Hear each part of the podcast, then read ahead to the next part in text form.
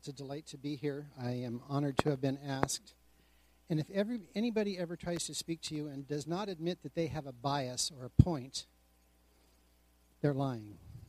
I have a bias tonight. I have a point I'm trying to make.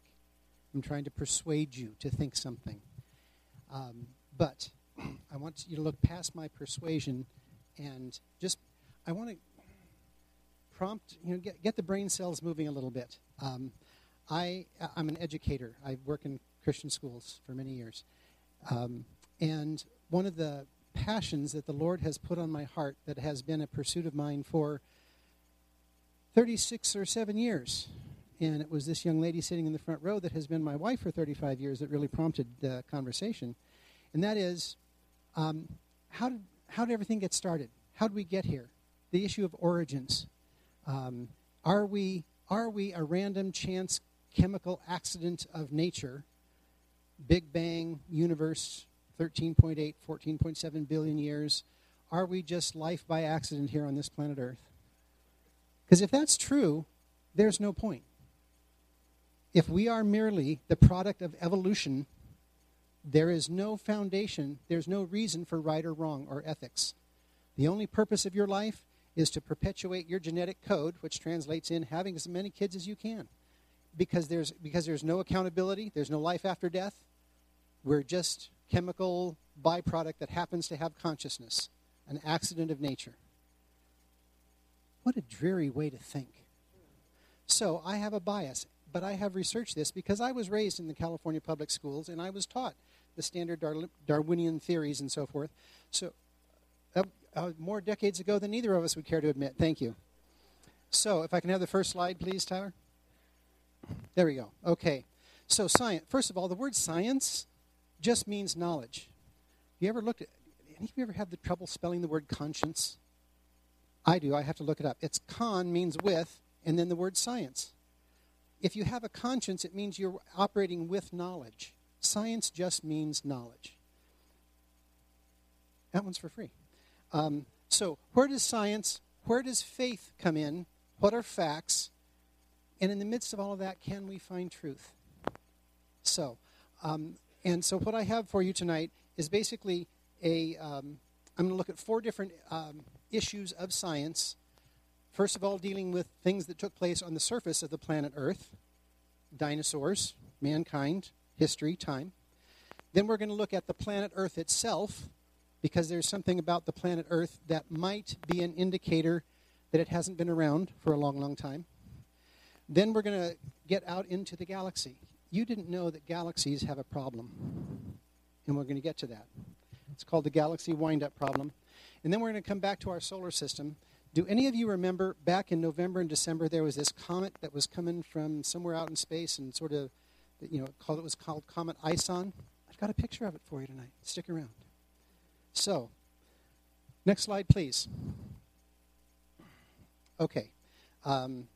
So, what I'm about to show you, now this is not a court of law, but I'm going to show you some photographs and some diagrams that knowledgeable people think are the truth, and want you to think about them for a moment and draw your own conclusions. So let's talk about dinosaurs. Next slide. Okay, here's a photograph. In the foreground of that photograph, on the right-hand corner, you can see a human hand holding a ruler. And then on the left-hand side, you see a scale that has centimeters on the left and inches on the right. So we have this carving in stone.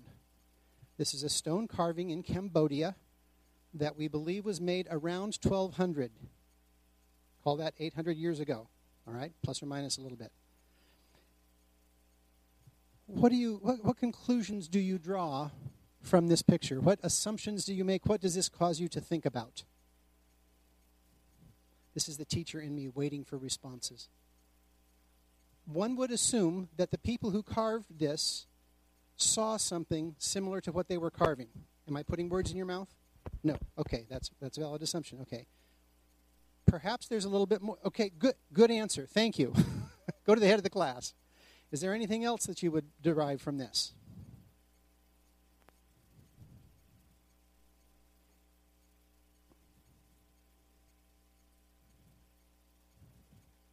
Well, they were able to see it in some detail. Oh, okay. And we don't want any clicking, do we?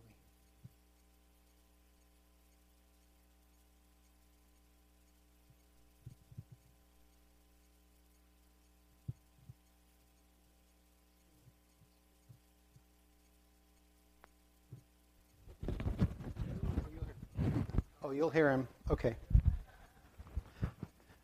Another assumption that you might derive from, whoa, hello, turn me down, turn, as my wife and children say, turn me down. I'm sorry, I don't mean to put words in your mouth either. What they tell me is turn the television down. The people who carved, this is carved in stone. This is part of a large temple complex, not too far from, you may have heard of Angkor Wat. The people who carved this had the skill to make something harder than stone. They had the skill to make metals which would carve stone in detail. People who could melt and combine metals harder than stone had some degree of scientific understanding of minerals in the earth. So the people who made this, these were not Neanderthals. These were not ignorant, foolish, stupid people. They had figured out how to carve things. They had figured out to take what they had seen and portray it in stone using metal objects. 1,200 years ago, what does that say? Circa 800 AD, 1,200 years ago, excuse me. The problem with that picture is that dinosaurs died out 65 million years ago.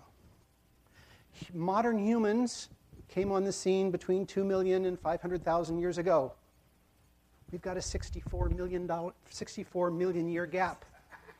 We have a 64 million year gap between what we now call a stegosaurus and the people who carved this. There were no living stegosauruses according to the standard model. Draw your own conclusions. Next picture. This is a jade. This is carved in jade. Jade's a stone. I would argue that that's really not a crocodile or an alligator. The spikiness of the tail and so forth, carved. And the dating of these things is very uncertain, but more than 500 years ago. Next picture is an interesting one. This is in the Grand Canyon, folks. This was discovered by American scientists in the Grand Canyon in 1879. It's called a petroglyph, which means writing in stone. Native Americans in this continent, 600 or 700 miles away, had seen some animal, creature, and this could have been done with other stones on stone, but this was discovered that long ago. What does that look like to you? Is that a kangaroo?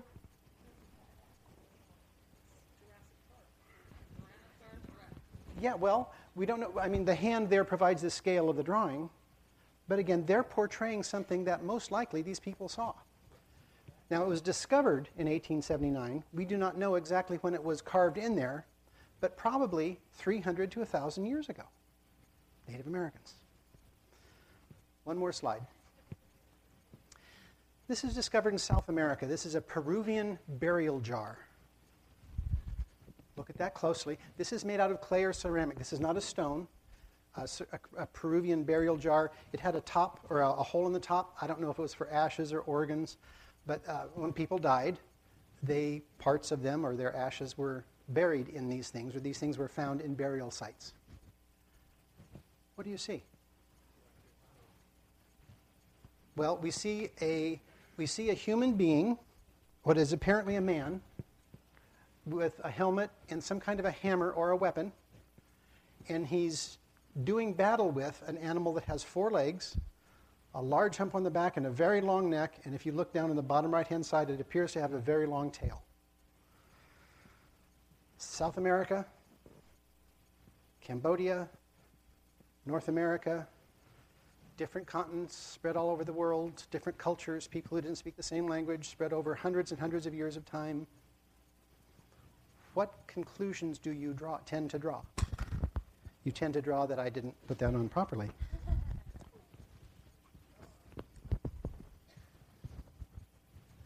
Try this again.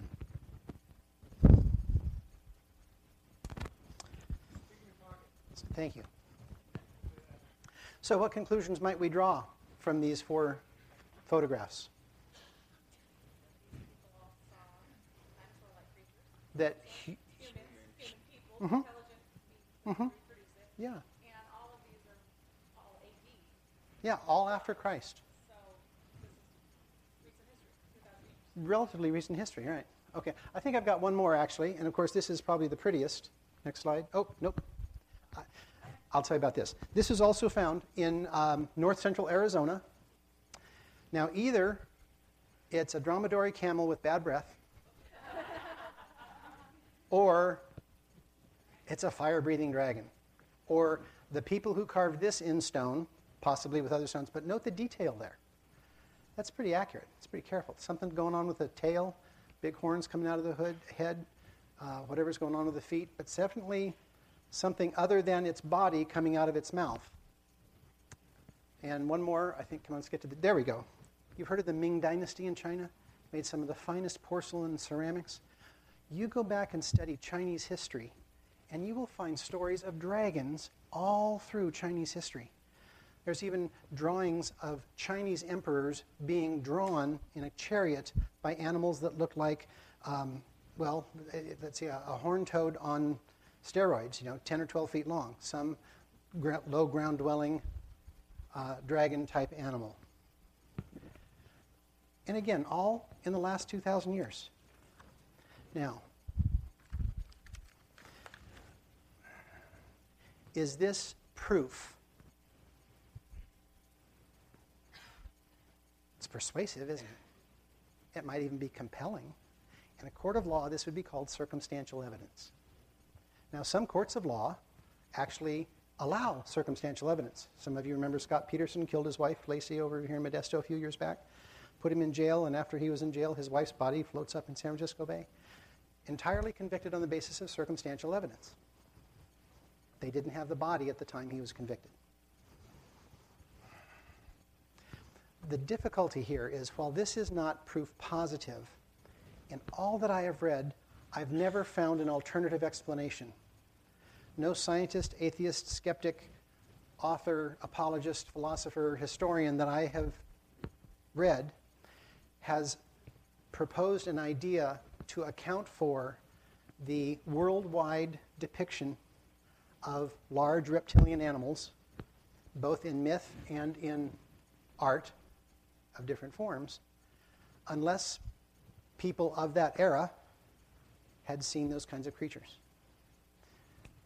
And if you go to the Southwest, New Mexico, Arizona, and so forth, you will, there's stories of thunderbirds, flying reptiles, 20, 30-foot wingspans. Pterosaurs is what we would call them today. And there's dragon, and very artfully depicted dragons. I mean, who knows what the value of that vase is? I'm sure it's in some museum somewhere. So there's a bias here. I'm admitting that. Next slide. I have given you a I'm going to give you a website, and you don't have to write this down because I will give it to you before you leave.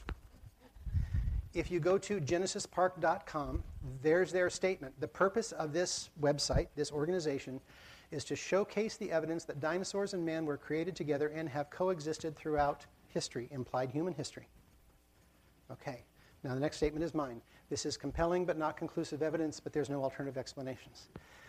Okay, take this idea, bring it into the book of Genesis, chapters 6, 7, 8, and 9, Noah, the ark, the flood.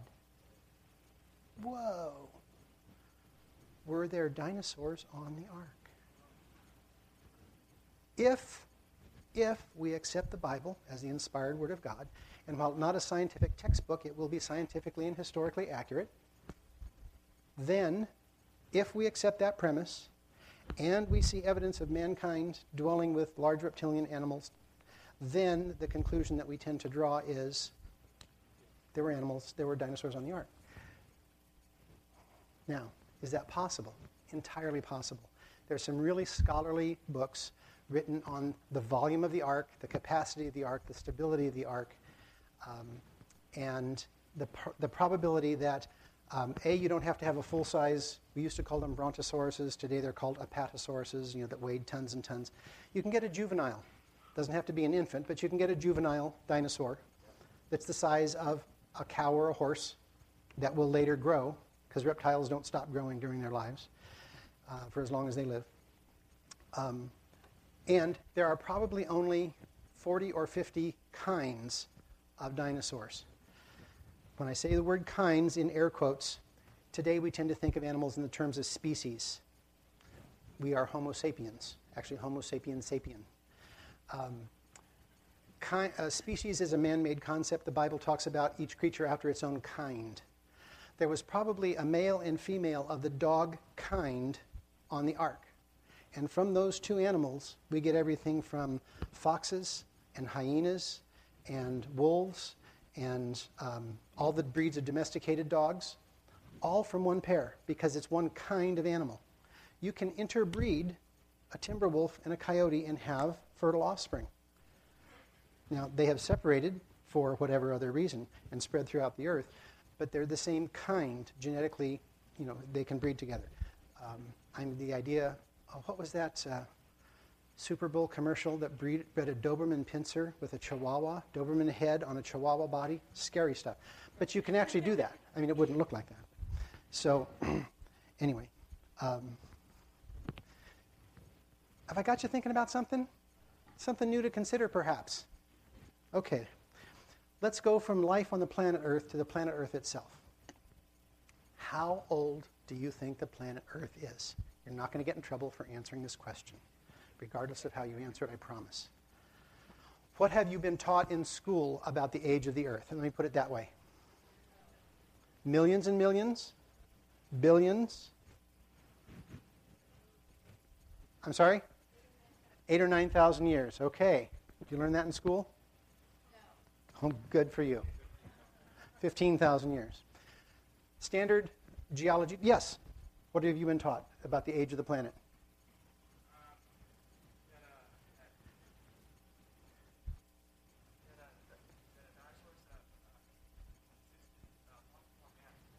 Yes, that's true. That's one of the things that you were taught. And I have just presented to you some evidence that may be controversial or contradictory to what you have been taught in school. That's right. That's what I'm here for. Get you thinking. Standard models for the age of the Earth are about 4.3 to 4.5 billion years ago. That a bunch of rocks that were surrounding the sun coalesced into a melted, hot, rocky planet. And so 4.3 to 4.5 billion years ago. However, let me ask another question, then I'm going to tie that thought together with this one. Have you, any of you ever seen the Northern Lights? Seen the Northern Lights? Okay, we actually have human bodies here tonight who have seen these glowing ribbons in the far north up high in the atmosphere. I'm not making this up. What you are seeing when you see the Northern Lights are ionized particles of matter, protons, neutrons, and so forth, flowing out of the sun and interacting high up in altitude with the magnetic field of the Earth. Have any of you ever used a compass? Good. We have some Boy Scouts and others in the troops and wilderness explorers. A compass will basically is evidence that there is a magnetic field around our planet. Getting some nodding heads, so there's some acceptance of that. There's a magnetic field surrounding the Earth. The strength of that magnetic field has been measured by scientists. This is observational fact. This is not controversial. For about 170 years, 1830 to whatever. We have been measuring the strength of the Earth, and we are measuring the strength of the magnetic field on the surface of the Earth. Over that 170 years, the magnetic field has gradually gotten weaker. It's not as strong now as it was 170 years ago. That's accepted fact by most scientists. Could I have the next slide? I gave you the website reference here. This is just copied and pasted right out of the internet search. The idea that we have aurora borealis, we have evidence of this magnetic field surrounding the planet that is originates within the planet, and people use compasses, so we know it exists. And the fact that it's been getting weaker over time, right? We have those. It exists. It's getting weaker over time. That's the important idea to hold here. What causes it? Well, No one really knows for sure. Because, next slide, this is a diagram, cartoon picture, of what we think the interior of the Earth looks like. We have this thin crust, which is Earth and granite and so forth. And then we have the upper mantle, and then the mantle, which is really thick. And then we have the outer core and the inner core. This is a model.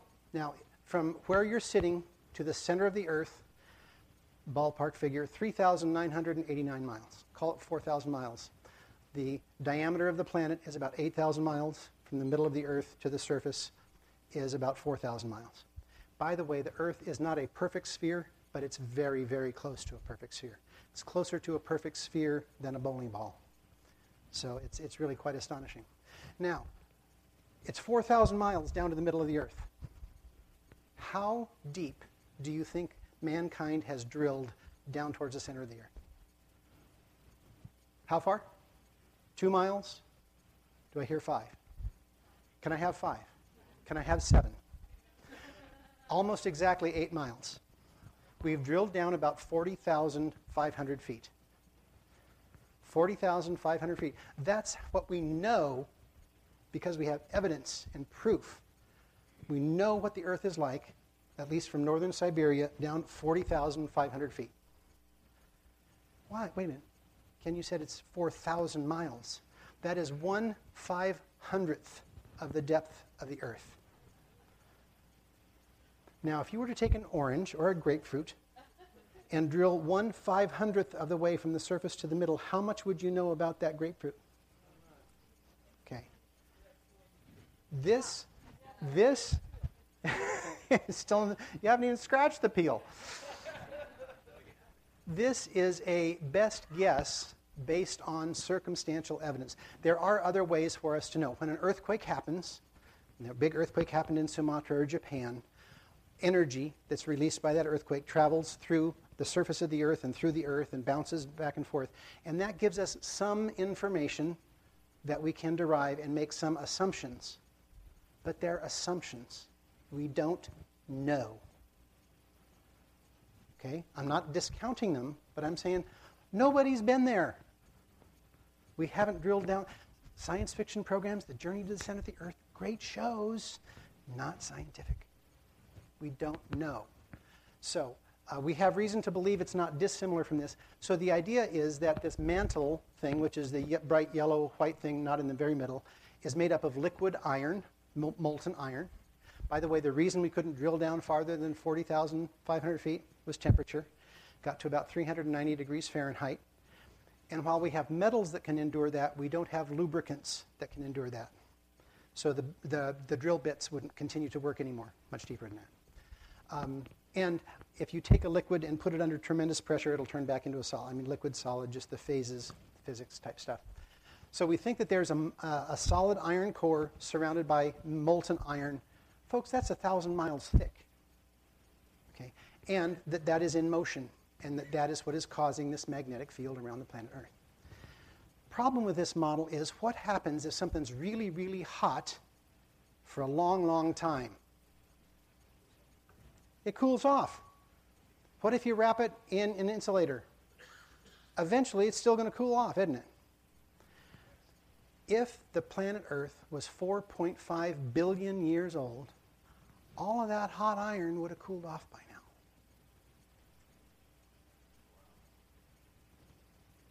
Yeah. Just getting you thinking.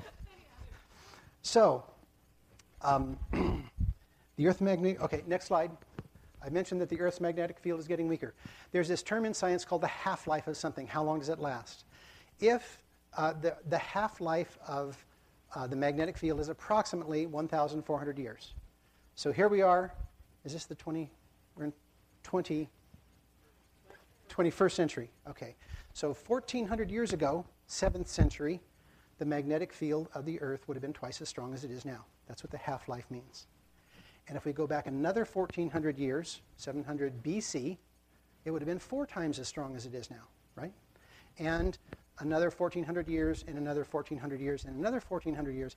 And if you go back about 7 half-lives, the magnetic field of the Earth, that's using the assumptions,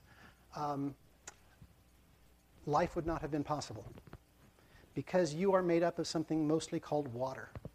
And water has a polar charge, and there's a plus and a minus side to every water molecule. And if the magnetic field 10,000 years ago, it would have been the strength of a neutron star, and life could not have begun, could not have started, would not have been possible to live.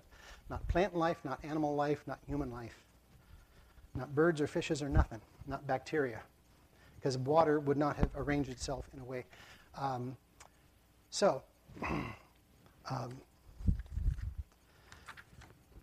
Again, now, there are, you can go to a NASA website, you can go to a geology website, and you will find people who will say, this is foolish talk, because we don't know. Because this is based on some assumptions. Did I not provide the if slide? Well, if, and the conclusion I have just drawn for you is based upon the assumption that the magnetic field of the Earth has been decaying at the same rate.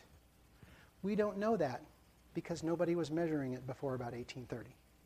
Okay? So we don't know if that's a straight line or if that's a curved line on a chart. So we don't know for sure. So is this proof positive that the Earth is young? No. But it's an interesting train of thought.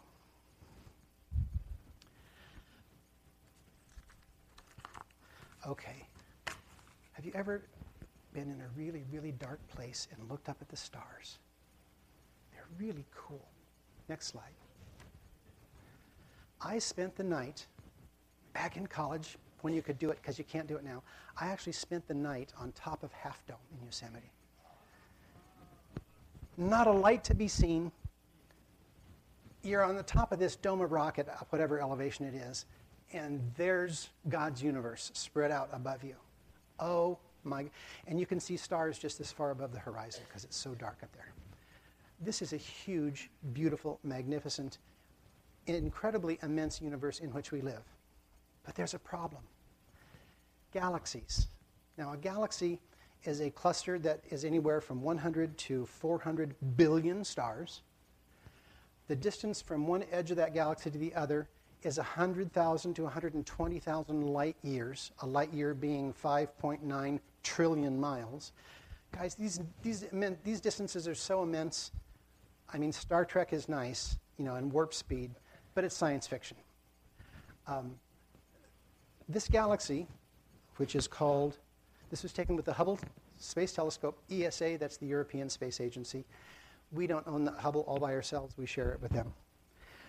It's called a spiral galaxy, M74. If you want to go look up what M74 is, you'll find a picture, this picture here. Back in the 1930s to start with, and as telescopes got better, astronomers discovered something about these galaxies. First of all, you see that they are in a spiral shape. I mean, you've got this glowing cluster in the front, but then you've got two arms that come out from it and sort of spiral around, getting larger and larger. We're in one of those galaxies. It's called the Milky Way. In fact, this is very, very similar in size to the Milky Way galaxy. Now, if you go to, and I did this afternoon, say, what is the speed of the planets in the Earth, in the solar system? Mercury, it's zipping around the sun like this. And then Venus, it's zipping around the sun, but a little bit slower. And then Earth, it's going around the sun, but it's a little bit slower. We're going about 29 kilometers per second, 21 or 22 miles per second. It's faster than a bullet, around the sun. You get out there to Neptune, it's crawling along at 5 kilometers per second. It takes 168 years to make one. The Earth goes around 168 times, while Neptune out there goes around once. Okay? Does that make sense? Okay. I can't give you Pluto because they declassify that as a planet. Poor Pluto. The point being that the farther away a planet is from the sun, the source of gravity and the source of mass in our galaxy, in our solar system, the slower it goes. Sun, distance, slower. Closer in, faster. You with me on that? You'd think the same thing would happen with galaxies. See that big glowing ball in the middle? They assume that there is a supermassive black hole the size of many thousands of our suns with a whole bunch of stars very close to it, all spinning around real fast because they're close to the center of gravity. And actually, they're spinning around in all three dimensions. the planets are spread out pretty much in a plane. And so these galaxies are much the same way. There's a bulge in the middle of a bunch of stars, and then the farther out you get, it flattens out into like a disk.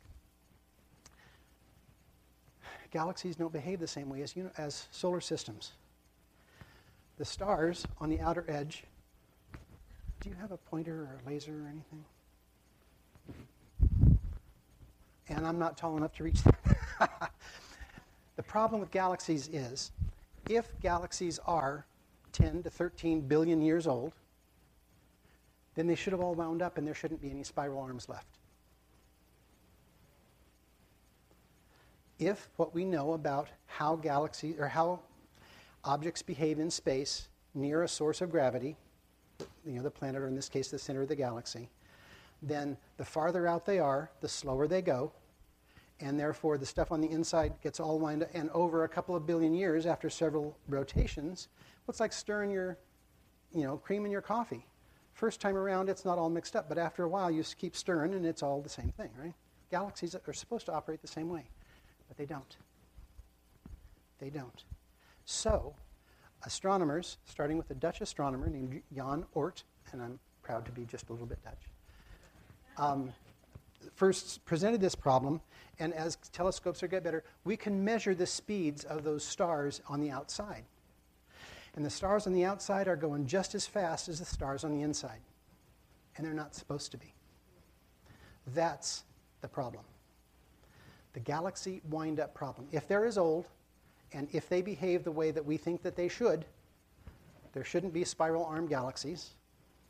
Galaxies are not young structures. They're billions and billions of years old, at least according to the standard model.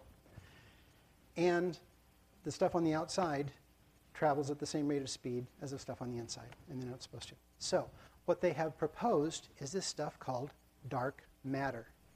Have you ever heard that term? Dark matter. What the proposal is that surrounding this source of gravity with all of the planets or all of the stars nearby is a large cloud, I mean, we're talking that's trillions and trillions of miles across. So this sphere around the outside of this galaxy is exerting a gravitational force on the stars near the edge that makes them behave differently than they should, according to physics. Dark matter is hypothesized. It's not proved. Next slide. I'll give you, okay, this is the M51, the Whirlpool Galaxy. Similar kind of concept. This is the same galaxy. You know, sometimes you can put a filter in front of a camera. Well, you can do that with telescopes, too. This is the same galaxy, not the one you just saw, but this is the M51. And it's one of the classic, beautiful, and it's nice because we can see it straight on. I mean, it's perpendicular to us. We're not looking at it at an edge or an angle. So this is actually the same galaxy taken with regular light and then with the light eliminated, so you see the dust. Let's go to the next slide. So what's the problem? Dark matter, that's the problem. It is hypothesized in order to account for the rotational velocity of the galaxies. What's the word hypothesis mean? Thank you. A thesis is an idea. Literally, it means to stand. You're taking a stand on something. Hypo means less than or under. Hypodermic, under the skin. Hypothesis, hypothesis, is it's a preliminary idea to try to suggest something, but I'm not sure about it, so I just toss it out there. I'm taking a stand on this one, prove me wrong. But it was hypothesized, it was thought up by an intelligent person to try to account for the fact that those stars on the outside aren't behaving the way they're supposed to. There is no direct evidence of dark matter. And yet you go to the NASA or most websites, I mean Encyclopedia Britannica or any other website, and they'll tell you that dark matter accounts for 27% of all of the matter in the entire universe. But we can't see it. We think it's there because of the way galaxies behave. We think it's there because we know that light from a far-off galaxy, when it comes to us, gets bent. Light gets bent by gravity. And there's called gravitational lensing. And we think that there's more gravitational lensing than there should be because of dark matter. But we know what it's not. It's not made up of protons and neutrons and electrons. It's not made up of stuff like we know it. the chairs you're sitting on, the material in your body, and so forth.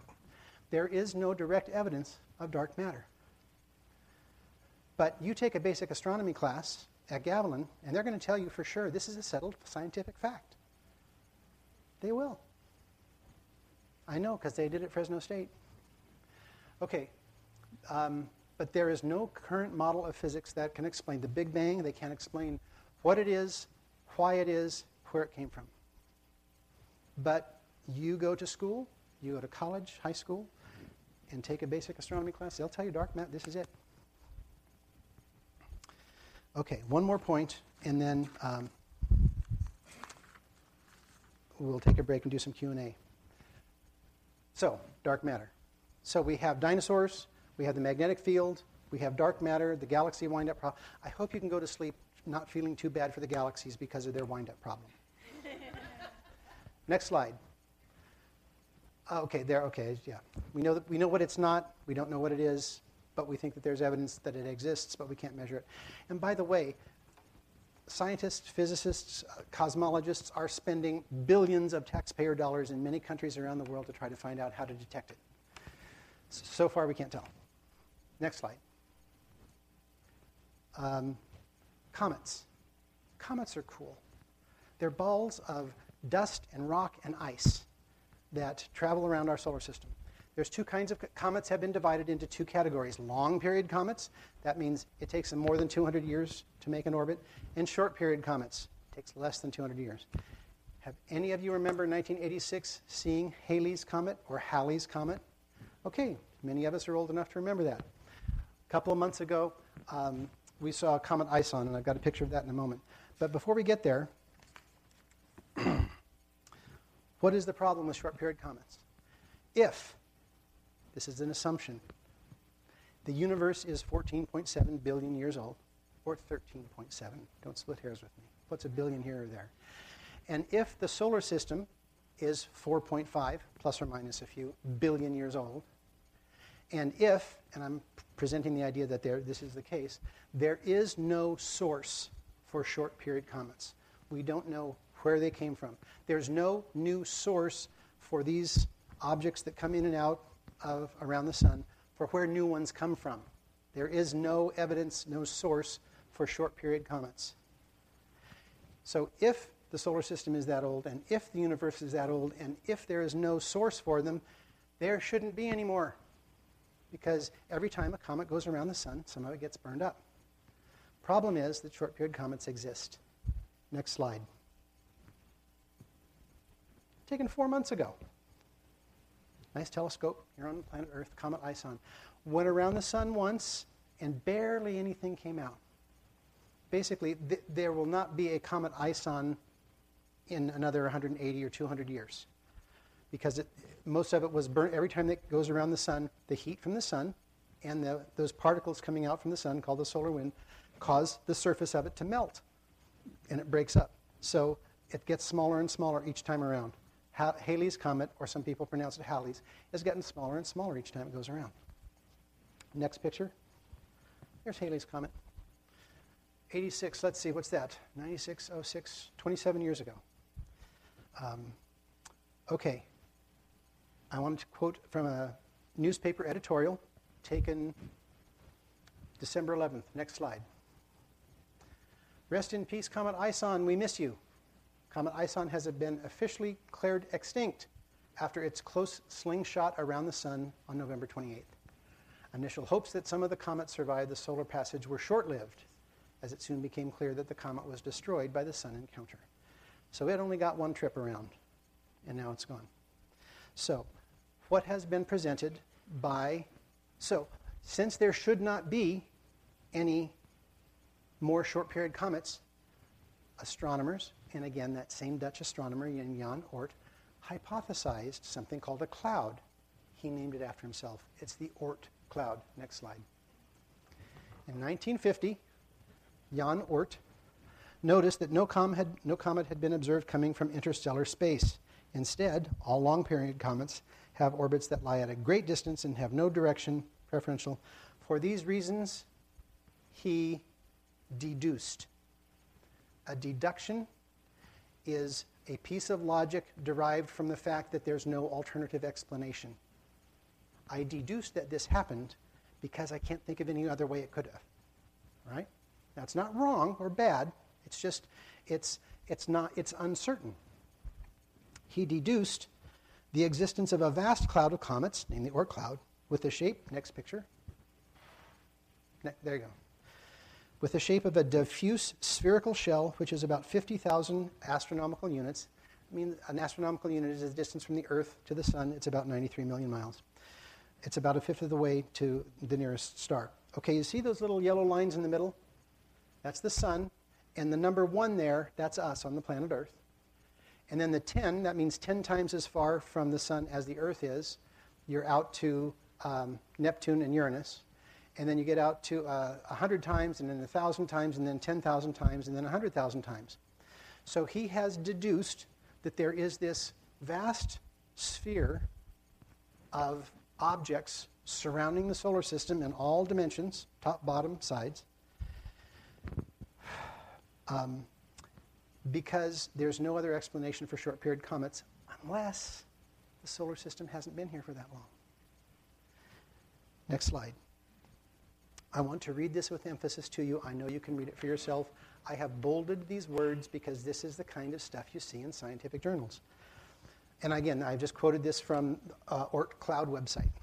The statistics imply. Do the statistics prove? No, the statistics imply that this cloud, which surrounds the entire solar system, could, doesn't say does, contains perhaps up to 10 billion objects. I've seen another website that up to 1 trillion objects. In this hypothesis, this assumption, this guess, the Oort cloud may account for a significant fraction of the mass of the solar system, perhaps even more than Jupiter itself, which is the largest of all of the planets by far. Unfortunately, since the individual comets are so small and at such a long distance that the scientists have very little evidence about the Oort cloud. I want to clarify that. They do not have very little evidence. They have no evidence. They think it must be there, because if it's not there, then there's no other source for short-period comets, and that might force them to think that this solar system is not as old as they think it is. That's their logic. Okay? Next slide. Does this prove anything? Does it prove anything? No. They're suggestions, they're hints that the Earth, life on Earth, the solar system, are young. And if they're young, then the Bible's a lot more likely to be true. And the standard model of evolution, origin of life on Earth by accident, is not true. And what is not true is what is being taught in every public school and public university in the United States of America and almost the entire world. The prevailing paradigm of academia is, we're just a random accident, folks. Okay, so there's suggestive indicators that they're all young, less than the standard model of 4.5 billion years, and much closer to a 10,000-year life frame. Okay, so what? Next slide. This is what we started with. Science, faith, or facts? What's truth?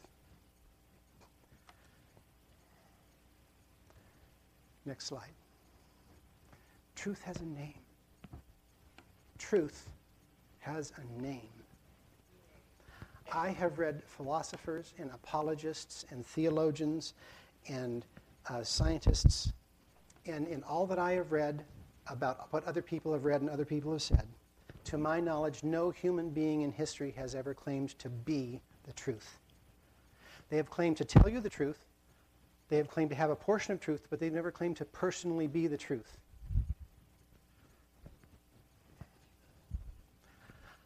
I am the way, he said to Thomas, and the truth and the life. Science is interesting and fascinating, and we can argue about it, but the important thing is that we know Jesus. The relationship that we have with the Savior and Redeemer, the Creator of the universe. And Scripture is clear that Jesus made the universe. and all those galaxies and all that stars and all that energy and all that distance, yeah, that was the fifth day. It was a good day. That was a good day. Day five. Day five was a good day. Day six, he made men. Then he got it right and made a woman.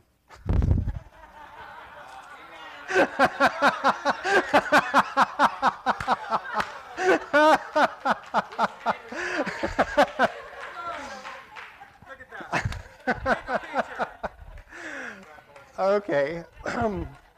Thank you for your attention.